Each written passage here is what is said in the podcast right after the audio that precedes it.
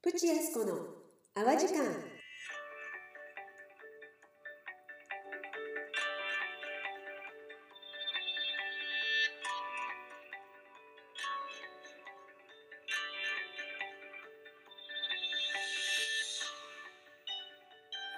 ボンジュー。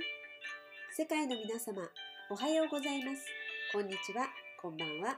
やっこです。プチやすこの淡路間。始まります。今日は午前中に昨日お伝えしたようにパリのスタートアップ酒蔵の若瀬さんと麹の学校の中地さんのトークライブがあってフランスっていう環境下でのお酒作りをどのようにされているかとか日本との違いとかあとその若瀬さんのお酒のコンセプトとか今後のね将来の、えーと、将来目指すところとかそういうようなねお話をお聞きすることができてとってもね興味深いお話をお聞きすることができましたで中には結構テクニック的な内容が割とあってちょっとまだねお酒作りには私勉強不足なところがあるのでわからないところもあったんですけどちょっともう一度ね自分の中でこう噛み砕いてうまく説明できるようになったらどんなお話だったかっていうこともね今後シェアできたらなと思っています。それでねその一般公開のライブの後に、えー、工事の学校のサロンにね参加されている方限定の Zoom での公開が Zoom でもトークライブがあってでそれが終わった後にまた工事の学校のオンラインのレッスンがあったりとかして結構今日はねずっと工事付けな一日でした。なのでそのトークライブが終わったのとレッスンが始まる間が1時間しかなかったんですよね。でもすごいその短い間でご飯作って食べちゃわないといけなかったんですけど昨日のうちにね鶏の胸肉をニンニク塩麹につけてあったのでそれをグリルしてで、えっと、ニョクマムとかレモンとかを混ぜたちょっとアジアンテイストなドレッシングを作ってそれにあえてサラダとかと一緒にこうパンに挟んでサンドイッチにして作ったら結構美味しかったんですよね。なのでもしよければ皆さんね作ってみてください。にんにく塩麹がない方は普通にねから塩麹につけてもらってあとそのソースの中ににんにくを足していただいたらいいと思いますではですね今日は、えーと、とこの前あのー、ちょっとこれすごく大切な話ってことだなっていう話を聞いたのでシェアさせていただきたいと思うんですけどそれはあのー、私たちパリであの幸せバースっていう、え、ネットワークがあるんですね。それっていうのはこうこの異国のねパリっていう土地で妊娠出産期ってものすごくナーバスな時期じゃないですか。その時期にやはりあのその妊婦さんだったりとか出産直後のねお母さんママさんたちの心がねいつも穏やかでいられたりとか、えっと、そのお産っていうことを自分のお産を満足なお産を体験するっていうことが目指すというかそれができるような環境をね作ってあげようっていうことでそういうネットワークがあるんですね。でそのネットワークっていうのはあのバース・ドゥーラというねあの医療従事者ではないけれどもそうホリスティックなもういろいろなこうボディのことだったりとか精神面、いろんな面から妊婦さんをサポートするっていう職業があってそのバース・ドゥーラのアキコさんという方と直子さんっていうもともとは音楽家の方なんですけどその方は今体を緩めてより自分らしく生きれるっていうこととかあとちっちゃなライヤーをきながらね、お歌を歌ってみんなを癒してくれる方なんですけど、その方お二人がね、中心になって始めたグループなんですね。そのグループの、えーと、お茶会がこの前オンラインであって、そこであった話をシェアさせていただきたいと思います。そこにね、参加をされてた方のお話なんですけど、そのお嬢さんが今小学校の低学年ぐらいかな？でこのロックダウン中になんかあの学校からの課題でそのルーブルとかルーブルだったか美術館とかにねある有名な絵画をモチーフにそれをこう自分で表現するみたいなそういう課題が出たらしいんです。でそのこのお嬢さんは、えーと、フェルメールのねあの有名な真珠の耳飾りの少女でしたっけ？有名なの絵画ありますよね。ちょっとゴールドっぽいお洋服に青い結構大きなヘアバンドをしてる女の子真珠のイヤリングをしている女の子のその絵をモデルに仮装みたいででその写真をね見せてくれたら本当にねそっくりですごくうまくでき模写してたんですよねですごい可愛かったんですけどでそれをした時にそのあの絵の女の子っていうのが結構眉毛が薄いみたいなんですよね。薄いのかあるのか。なのでそれをこう似せるためにコンシーラーとかで眉毛をなくしたらしいんですね。でった後に終わったっていうかその日一日結構そのお洋服のまま過ごしてて外出ていかないといけない時にその子はそのままの格好あのすごくよくできててねその本にあのお嬢さんもすごい気に入ってて嬉しかったみたいでそのままの格好で外に出てきたいったらしいんですよね。でお母さんの方はもちろんそれで全然 OK だったんですけどあでもじゃあ眉毛だけでも描き足そうかみたいな感じで言ったらしいんですよ。やっぱりそのお母さんにとっても眉毛がない状態でもちょっとこう不自然というかねナチュラルじゃなかったからこう足して足してから外行こうっていうふうにそのお子さんに提案をしたらしいんですけどそしたらその子「え？なんで?」みたいな反応だったらしいんですね。で実はそのお母さんはあの日本でなんか脱毛症の方と,、えーと、お友達らしくてでその方は本当もう全くツルツルな状態髪の毛がない状態で眉毛もないらしいんですね。なんだけどすごくそのその個性でねその個性のまんまもう生き生きと生きていらっしゃる方らしくってでその方のことが大好きでその日本に来てねそのお子さん連れてその方に会いに行ったりとかもするらしくってだからそのお嬢さんはその方のことをよくもよく知ってるんですよね。でだからその彼女にとってそのお嬢さんにとって眉毛がないとか髪の毛がないとかっていうことが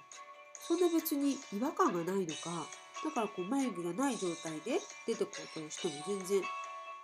なんでそれがおかしいのみたいな反応だったらしいんです。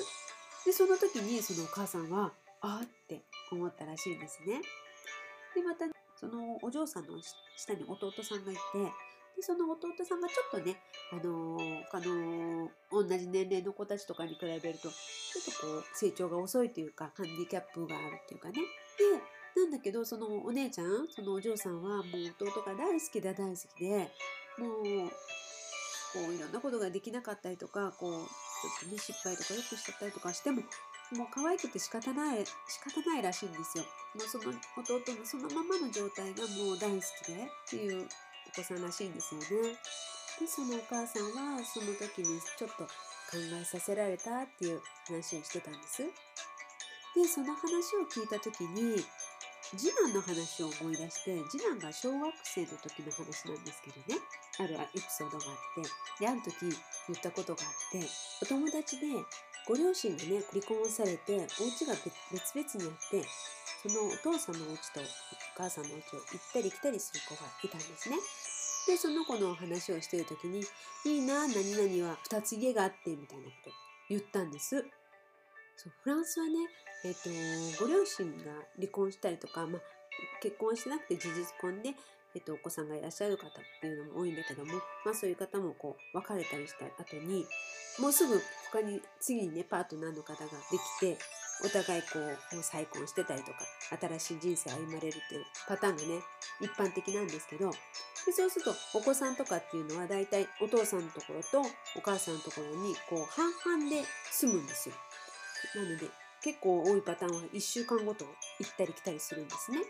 こう1週間はお父さんの家で次の週はお母さんの家みたいな感じでだから結構ね、えっと、割と近いところにお父さんもお母さんも別れても住んで同じ学校に通ってるっていうパターンが多いんですね。でなのでこうお二つお家があることをね次男はもうただ単純になんか羨ましかったみたいなんですよ。なんか私たちからこうなんか自然に思っちゃうのはどっちかって言ったらそれとお父さんとお母さんが別れてお家が2つあって行ったり来たりってあのー、大変だなみたいな感じにねかわいそうだなとかって思っちゃったりとかすることが多いと思うんですけど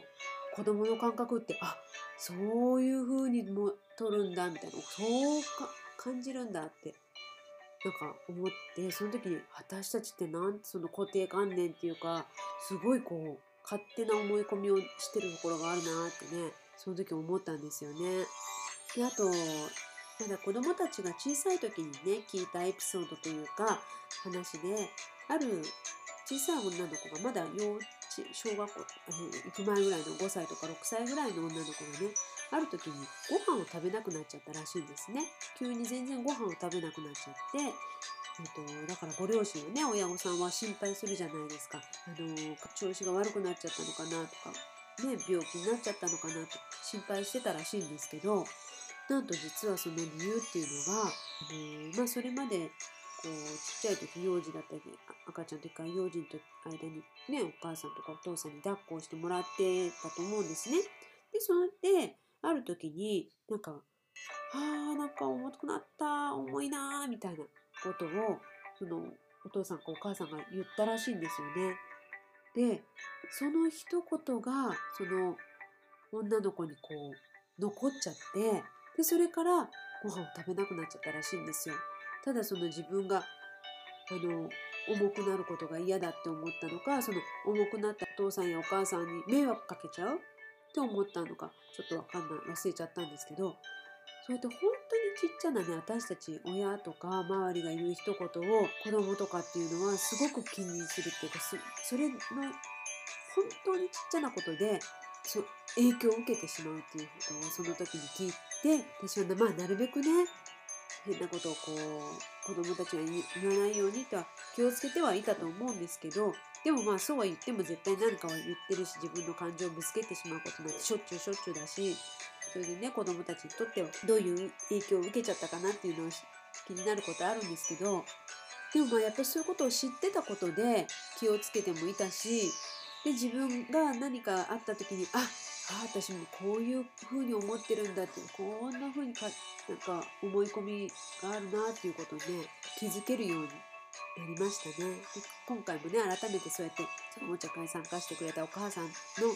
エピソードから改めて思わせていただきました。でそうで本当最近っていうのは生まれてくる子たちっていうのがものすごくピュアな魂を持っている子たちが生まれてきてるって言われてるんですよねだから私たち親の役目っていうのは本当に子どもたちがすくすく生まれたままの時のそのままの状態をキープピュアな状態をもうどれだけキープできるかっていうのが私たち親の役目というかだと思うんですよね。本当に私たちが何か教えることっていうのは一切ないと思っているので本当にそこをねこれからも気をつけながらまた、えっと、これかお子さんを、えー、産む方だったりとかまだちっちゃいお子さんを持ってるお母さんとかね、あのという話をもしね何かこうちっちゃい時に聞いてたらきっと役立つこともあるかなと思うので私がねその子供たちがちっちゃい時に聞いたエピソードでこうあ気をつけようと思ったようにこれからまだ小さいお子さんがいる方たちにとってねもし少しでも役に立つかなって自分にとって役に立った話とかを今後はねこうやってそういうお話もシェアできたらなと思っています。では今日はちょっと長くなってしまいましたがこれくらいで終わりたいと思います。最後まで聞いていただいてありがとうございました。口安子の泡時間やっこでした。